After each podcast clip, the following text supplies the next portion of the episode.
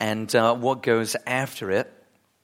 It looks like it's unusual in that it's not kind of in the normal flow of the text. And it also addresses a topic that's sensitive and needs careful handling. So normally here we would, after a short talk, move into a time of discussion. And then after some discussion, we would answer some questions live. We think that's probably not a wise thing to do with this sort of topic. So instead, I'm going to talk a lot longer. I apologize for that in advance, but I'm going to.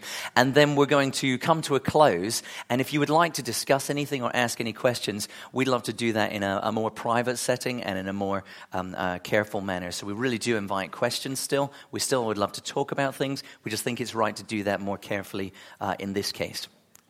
So to begin with, Sarah is going to come and read to us, and we're in Luke chapter 16, and we're starting at verse 16. And if you've got one of these blue Bibles nearby you, you can find that on page 1050. That's Luke chapter 16, that's a big 16, over the page, and you're looking for verse 16, a small 16. Big or small 16s, take all the 16s, it'll be fine. The law and the prophets were proclaimed until John. Since that time, the good news of the kingdom of God is being preached, and everyone is forcing their way into it. It is easier for heaven and earth to disappear than for the least stroke of a pen to drop out of the law. Anyone who divorces his wife and marries another woman commits adultery, and the man who marries a divorced woman commits adultery.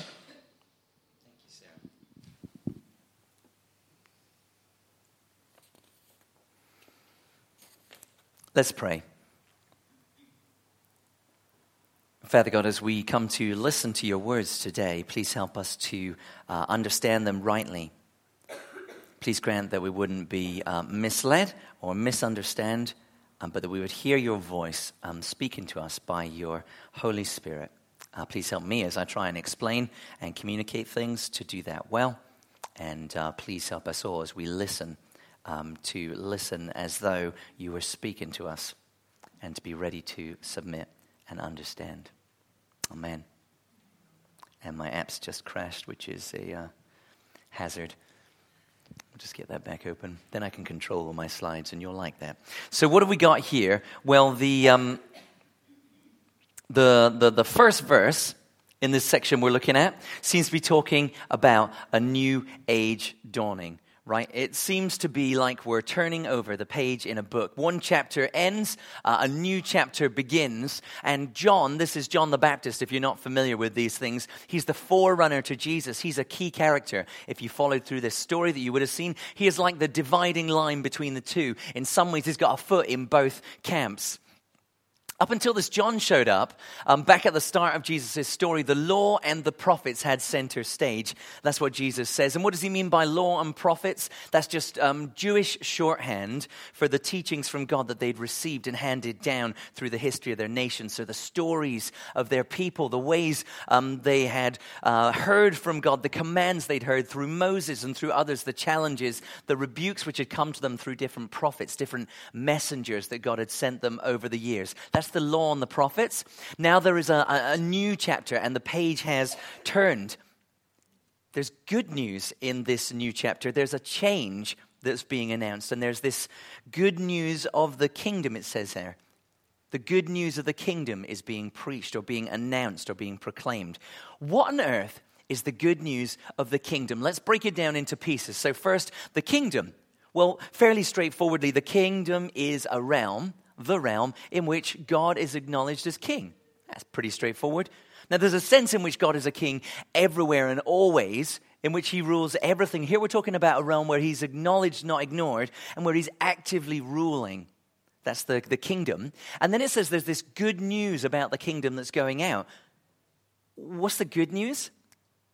What's changed that sees the kingdom take center stage? The good news is that it has drawn near. It's come near.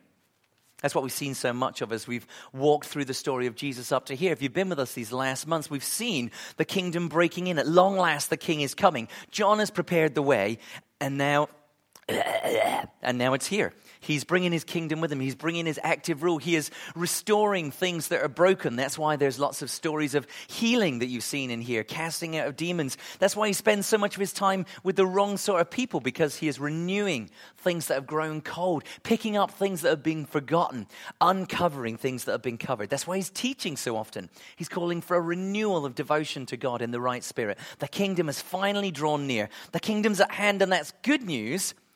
That's the good news that's being preached, being announced in this new age. And everyone is being urged to enter. That's what Jesus is doing as he goes around. He's urging people to come into this new kingdom.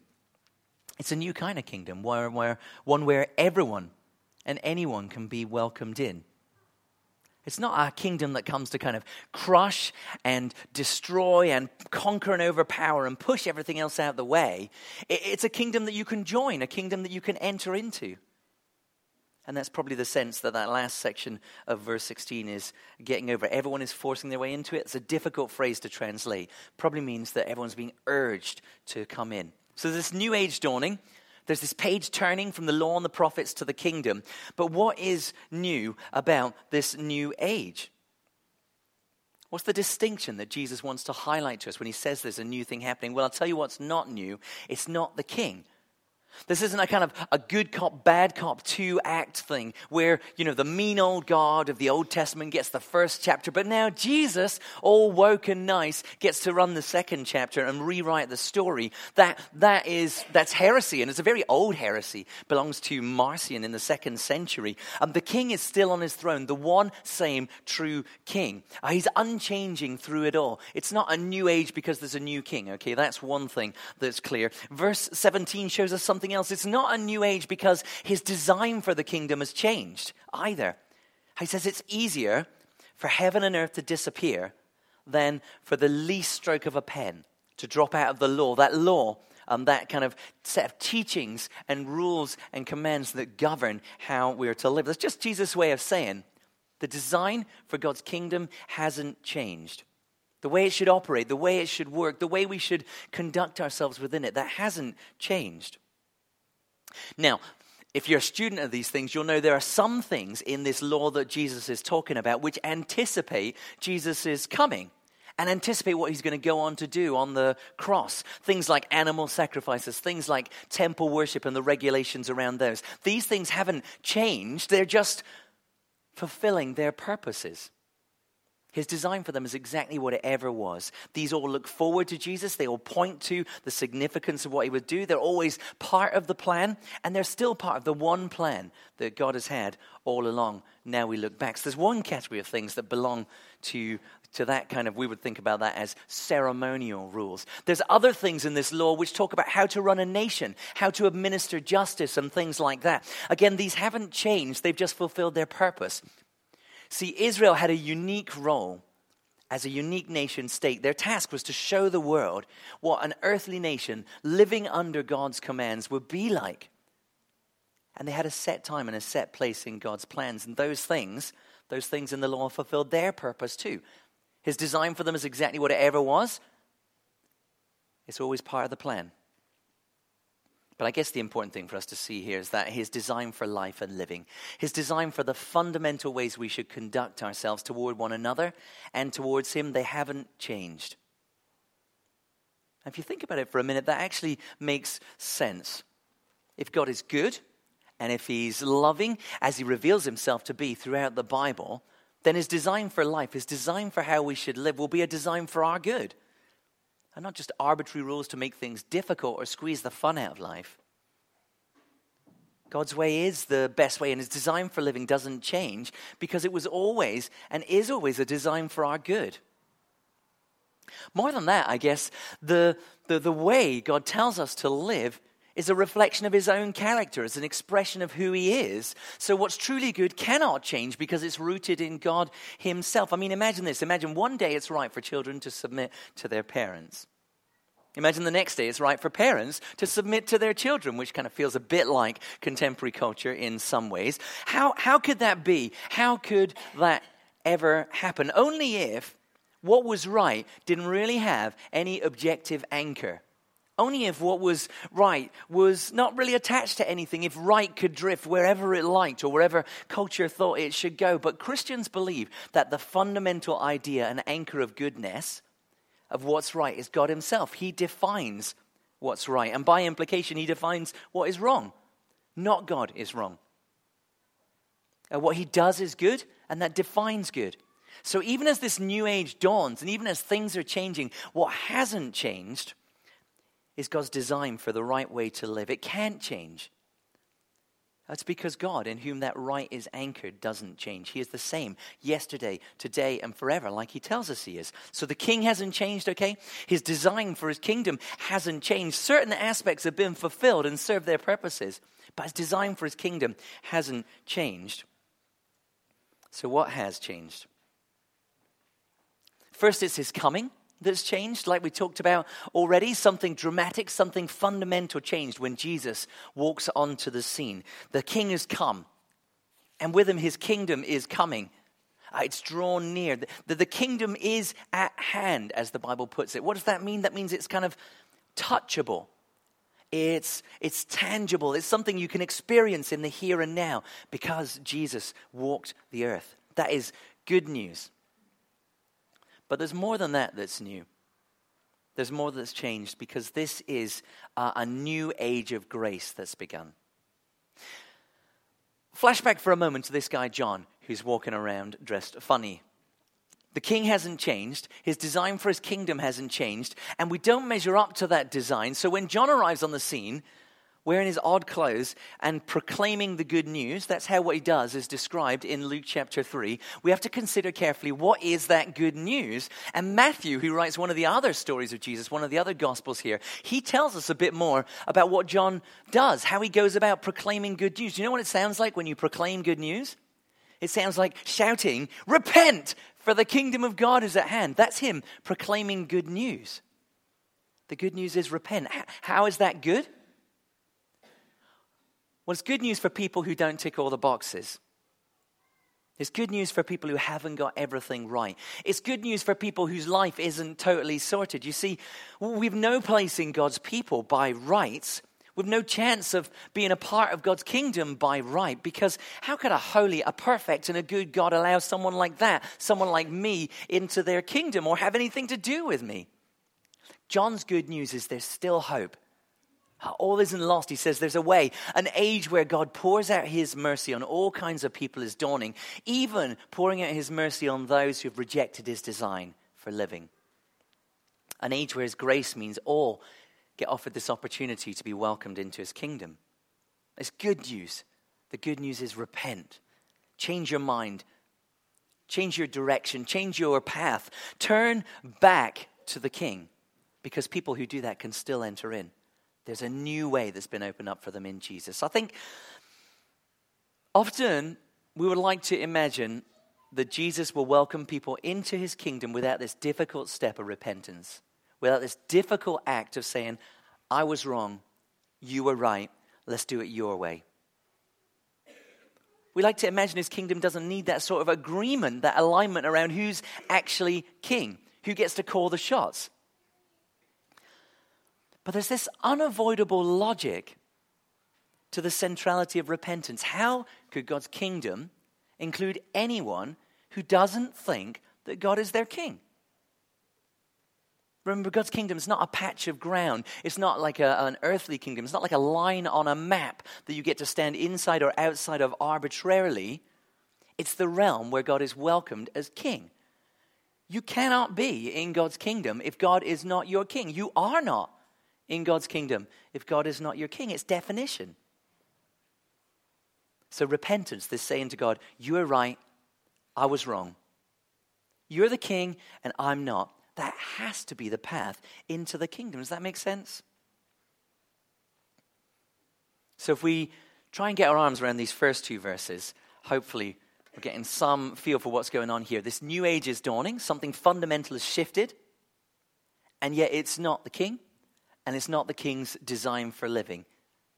But now his kingdom's at hand. There's this new invitation into it, this urging, come in. And the road in is through repentance. Then, all of a sudden, Jesus starts talking about divorce and remarriage. What's that doing here? I think the best way to understand that is it's an example of somewhere where God's design for his kingdom hasn't changed. Somewhere it seems like people were beginning to question that. They were beginning to wonder, well, maybe there's another way. Maybe this new kingdom might be different on this front. There was live debate in Jesus' day around what was right or wrong in this area, in wider society. Big disagreements about the right way to conduct themselves. Even inside the Jewish community, the community of God's people, in theory, all singing off the same hymn sheet, all using this same law, there were two divergent views. You can imagine people would be wondering, where does Jesus stand? What is his kingdom going to be like? Where will the lines be for him? On the one hand, you had this ancient school of a guy called Shammai telling you divorce is only for exceptional circumstances. On the other hand, you have this school of Hillel who's saying you can divorce for basically anything you like. Burn the cooking. Time to get a divorce. Find somebody else more attractive. Time to get a divorce. Really? It's pretty modern for 2,000 years ago, isn't it? Just not in a good way. Why does Jesus wade into this debate? Why does he wade into this debate sounding more strict than the strict end of this guy Shammai? Because it's a distortion of the king's rules to say you can divorce for any and every reason. There is a new age dawning, but the king hasn't changed, and his design for his people hasn't changed. The king's design has a purpose, remember. It's not arbitrary. It's for the good of his people. It's for the good of his kingdom. And it's more, this distortion, this is harming the king's people. It's obstructing the king's purposes. So the good news is the king is coming. And the king is coming, restoring his rule. But it's right that we should talk some more about divorce and God's design rather than just leaving it there. It's a topic Jesus chooses to bring into the foreground here. As an example, I think, primarily of where the king's design hasn't changed, he's demonstrating here the continuity of God's design. This isn't all he has to say about marriage and divorce. And this particular verse, if we read it on its own, it can give us a less than full understanding of the Bible's wider teaching on this matter. And it's something we should be informed about as a church.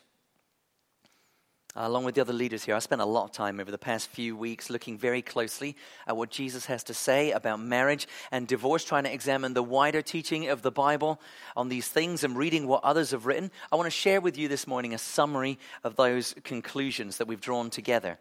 And perhaps this seems like really irrelevant to you, and you're thinking, whatever, I just don't care. Please don't tune out because divorce is having a huge impact on many people around you.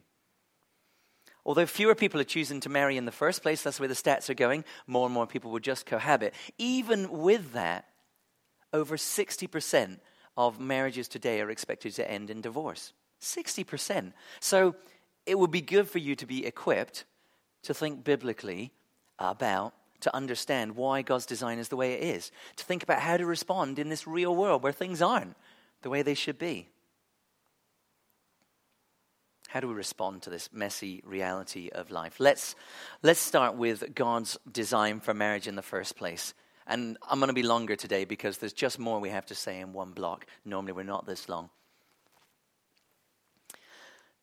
Marriage is actually God's invention. It doesn't belong to the state. It's not theirs to define or regulate or design or choose. Marriage first enters the picture right back at the beginning of the book. Back in Genesis chapter 2, its early doors, Jesus tells us this is how Adam and Eve are related. In Genesis, it narrates how Adam and Eve come together to be united as one. Jesus tells us that was marriage that was going on there. Mark 10, 6-8. It's not just nookie with Adam and Eve. They were actually married by God and before God. So marriage comes into the world in the beginning in response to a problem. The one thing that is not good in all of God's good creation. It's not good for man to be alone.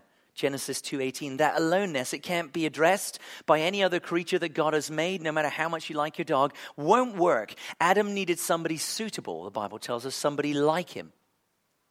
That's important we realize. The full solution to this not good to be alone, it's not for everyone to get married. That's not the design. It's for us to be in relationship with God. That's what really fulfills this. Marriage is not better than singleness. It's not the right and only destination for everyone. That's not what the Bible teaches. In fact, the Apostle Paul, one of Jesus' earliest followers, tells us clearly there are significant advantages to being single. And marriage, the Bible tells us, doesn't endure into heaven. There, in fact, won't be any marriage there. Matthew 22:30. Yet everything will be good in heaven. In fact, it'll be perfect. For many who are married, it's quite hard to get our heads around how that's going to be good. But it will be. That's not goodness of being alone. It's going to be extinguished forever because we'll be both with God and with all his people, together and properly united. That's how it's going to be fulfilled and subsumed. How has God designed marriage in the meantime? Well, his design is that it should be exclusive and unbreakable. Genesis 2:24, where it's introduced, says, "A man leaves his father and mother and is united to his wife, and they become one flesh." Marriage is designed as this permanent uniting, not to be undone by humans. Jesus says, "What God has joined together, let no one separate," in Mark 10:9. It's designed that way for our good, but it also reflects God's character. You see, the Bible tells us marriage isn't just marriage. Marriage is a picture of the relationship between Jesus Christ and his church. Ephesians 5:22-32, that's a relationship which is exclusive between Jesus and his church. It's a relationship which is unbreakable between Jesus and his church. Jesus is never unfaithful to his church. His church must not be unfaithful to him. Jesus will never forsake his church. His church must not forsake him. That is why adultery is outside of God's design. It distorts that picture. It undermines the exclusivity of the relationship. That's why divorce is outside of God's design. It distorts the picture. It undermines the unbreakability of that relationship. It's important to know there are lots more ways we distort God's design for relationships. Jesus actually speaks about even looking at somebody with lust in your heart as adultery, as a breach of that design in Matthew 5:28. It undermines the exclusivity that should be at the heart of relationship. Breaking God's design undermines what marriage is meant to picture, but that's not all the harm that it does. Breaking God's design never results in our good, because his design flows out of his character and his goodness, out of his love and care for us creatures. His design isn't just right, it's also best for us. So there's always harm when we break that design. There's a foundation for you, okay? That's the ground we're building on. Marriage is good, we're alone is not, but it's not the final solution. It's not the only option. Marriage should be exclusive and unbreakable, like the relationship between Jesus and his church that it pictures. Marriage is for our good, and when we distort it, we reap harm.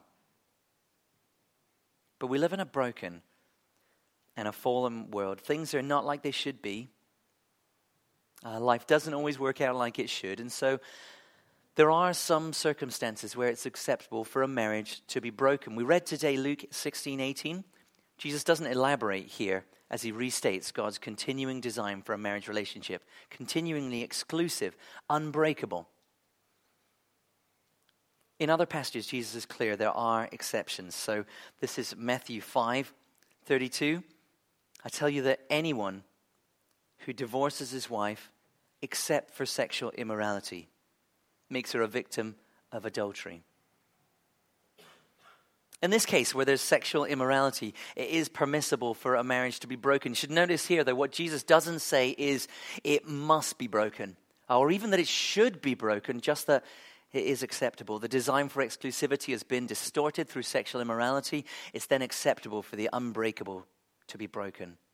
Now, we can try and reason about why that's the case. We can try and draw bigger conclusions and arguments from this, but Jesus doesn't explain it any further for us.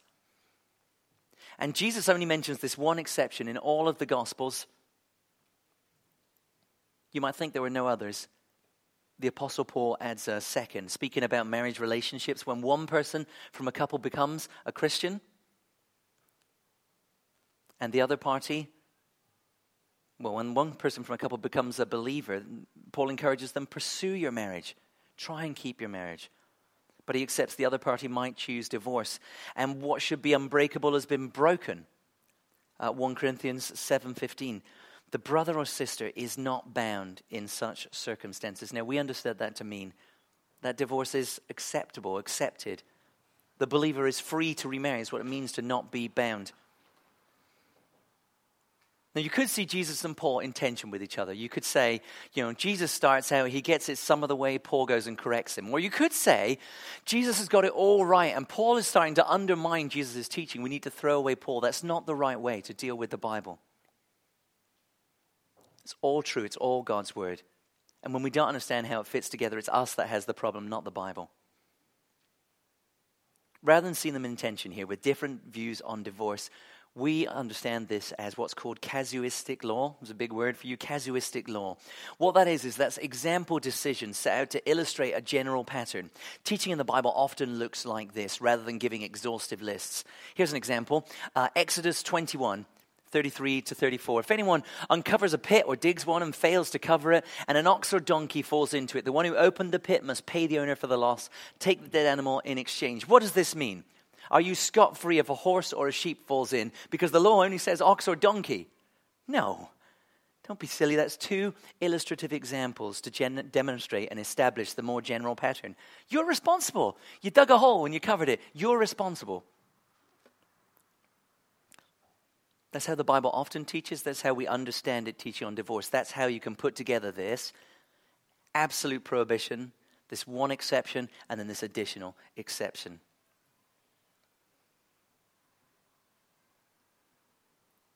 We have a general principle. Marriage should be exclusive, should be unbreakable. We've got two illustrative examples of exceptions to this. It's not very many, but it is enough to show us that circumstances exist under which divorce is acceptable, under which remarriage is acceptable too.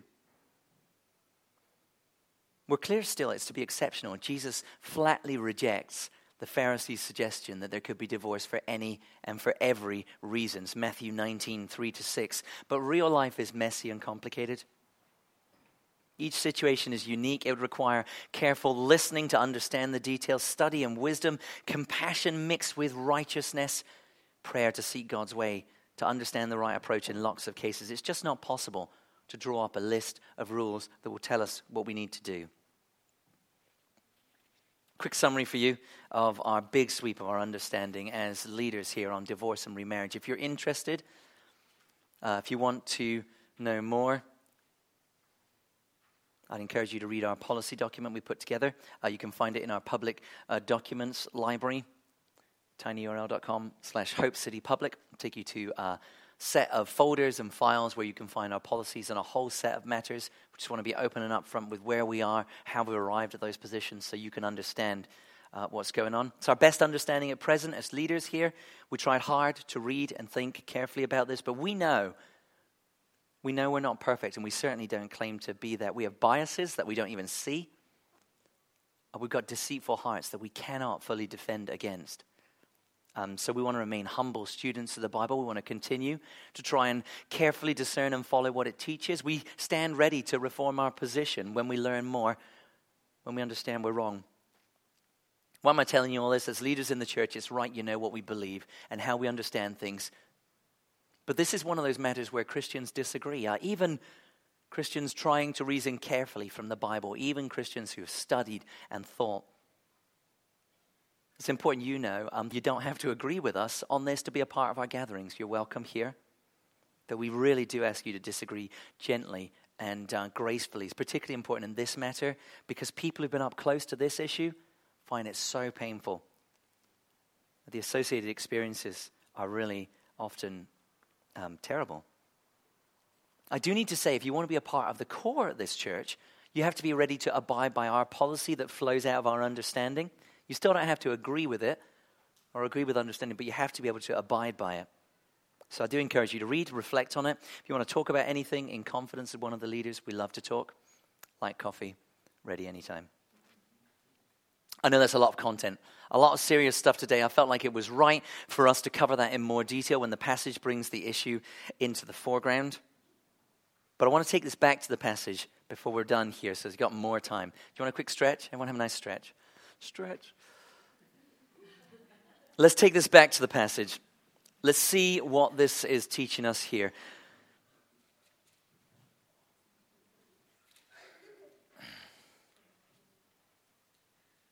One of the things that makes the new age of God's kingdom good news is that it's a new age of grace. Everyone is now urged to enter in, even those who've rejected the king's design, even those who've been pushed outside of the king's design by somebody else's act. Imagine people who knew they weren't living in keeping with God's design, who knew they were outside of it, sitting and listening to Jesus saying these things, hearing him say, same king, same design. I bet they'd be wondering what he would have to say to them as somebody outside that design.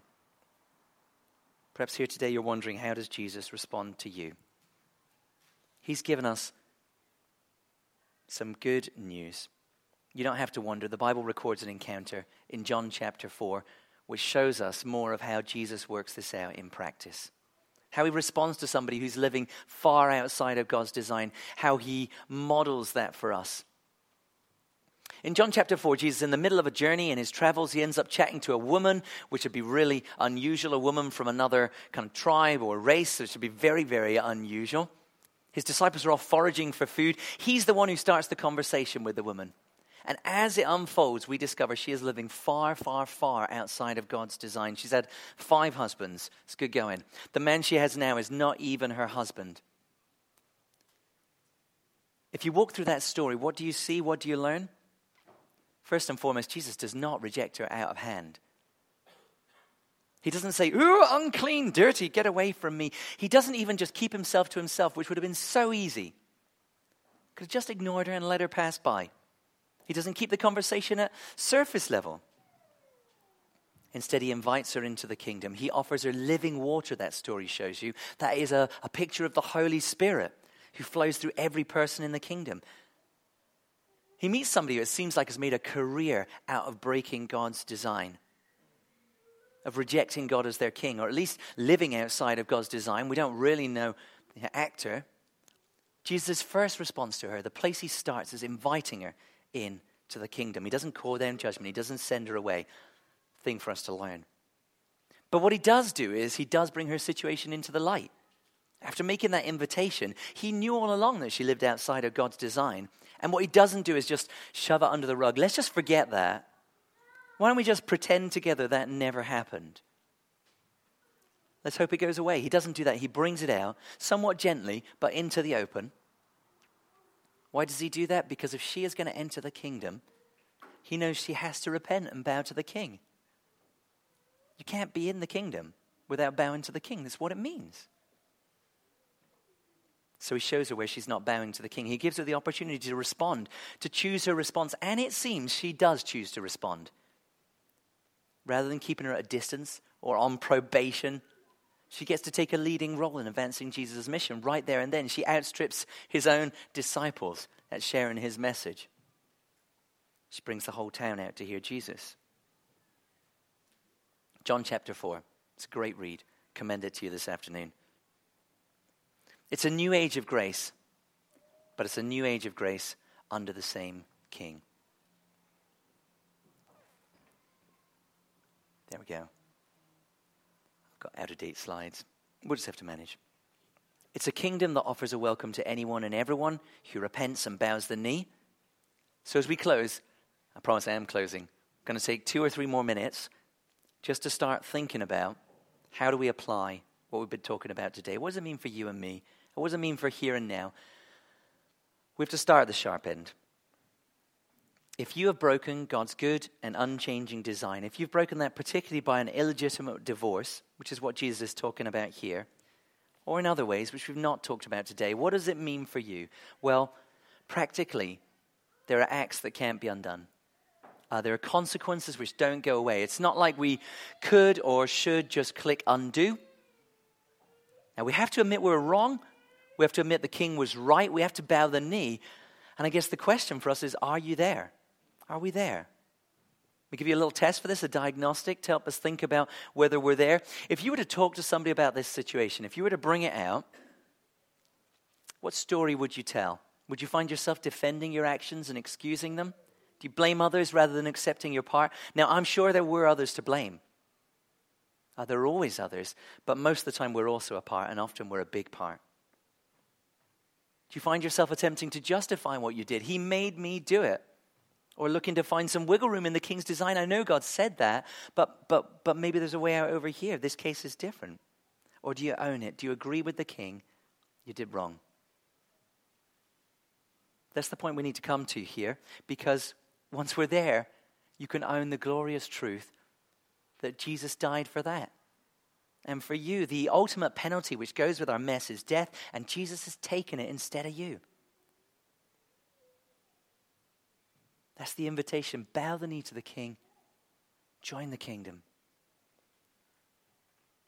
Now, there's a full and total welcome into his kingdom for people who bow the knee. It's not some sort of probation or back row seat. Keep your distance, thanks very much. That's how amazing and how big God's grace is. It's enough to totally and fully restore anything. This has to go along with a new commitment to living inside God's design. Jesus, at the end of one of these kind of encounters, says, go and sin no more. He doesn't say, go carry on. It's cool. That's not what he says. There's an obligation on you to do what can be done to restore things. What can be done? It's hard to know. Perhaps someone else could see the situation more clearly. Perhaps they could give you advice what it might feel like. And then come and join Jesus' mission. Remember that woman at the well? She's on the front of the mission. If you want to talk through your situation, you're welcome to come and grab a leader and do that in confidence. So there's one case there, okay? If you know you're outside of God's design and you put yourself there, how do you respond? Another case, what if you're wrestling with God's design right now? What if you're wondering, could this really be good? Could this really be best? Is this really right? Well, remember, he's the king. He's the king who loves us, who works with everything he has for our good. So check your heart. Would you be ready to bow to the king and to his good rule, even if it didn't go where you wanted to?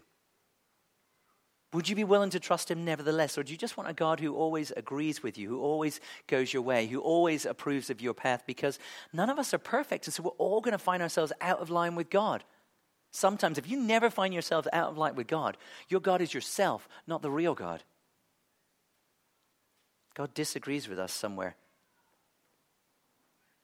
Probably somewhere we're desperate that he would agree. We still need to bow the knee. If you're wrestling with it right now, be sure you're ready to bow the knee. What about if you're living in the pain and the mess that so often flows out the back of where we've messed with God's good design, or where others have done that to you? What does this say to you? The king welcomes you in. Wounded though you are, he'll pour out his love and care on you in the midst of this broken world. So don't lose heart. The age we're living in today is not the end. It's not just filled with grace, but it is got the beginnings of restoration. Jesus is at work. He's at work here and now. He is beginning to make things new. He's beginning to mend the broken. So your brokenness is not meant... Excuse me.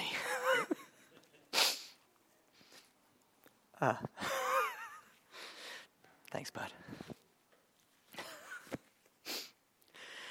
Brokenness is not meant to be the end of the story, the end of your story. Think again of that woman at the well. You are not condemned to a life on the bench. God is not a God of dead ends, of hopelessness. He's a God of turnarounds, a God of second chances, a God of the second half. It's true at the same. This is just the dawning of a new age. So even though there's a measure of restoration for you here and now, you have to set your hope on the world to come. The world the king has promised to bring. The world where this is finally going to be made right.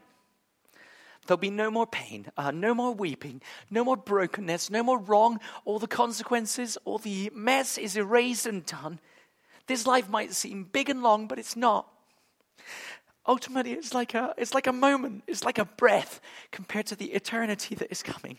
The vast expanse of forever is going to make this seem like nothing, like no time at all. Yes, it's a mess, and yes, it's ugly, but it will finish.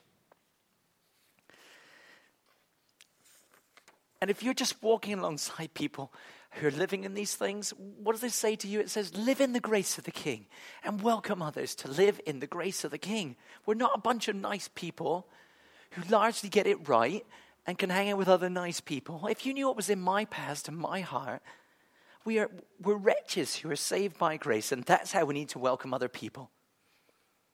We welcome one another as we all come to bow before the King to say, you're right, I was wrong. Your way, not mine. We welcome one another. We're to cheer one another on. We're to cheer one another on as we try and bow the knee to the King. As he extends his endless grace to others, we need to extend it to them too. As we bring our brokenness to him, as we see him restoring even these deep wounds, as we see him raising even the dead.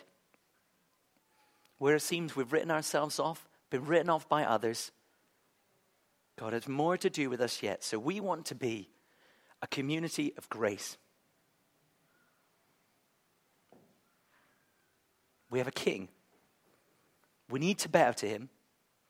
A new age of grace is dawning.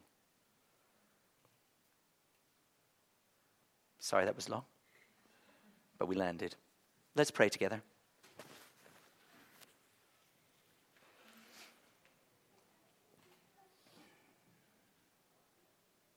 Just a few verses, Lord, but a lot to say. Thank you so much for your goodness. Thank you for your good design. Lord, thank you that you have designed for our good, out of a heart that is good and love and care, and that your ways are good and right ways. Thank you that this new age of grace has come, and that there is a way back into your kingdom for anyone and for everyone. That your arms are wide open, that you welcome us back, that your Son has paid the price, and there's nothing that cannot be covered. But God, help us to see clearly that repentance is the door. We can only come into your kingdom when we know and say and believe and bow that you are King. Give us your grace to do that, and do it today. And Lord, as your people, it would be a people of grace. It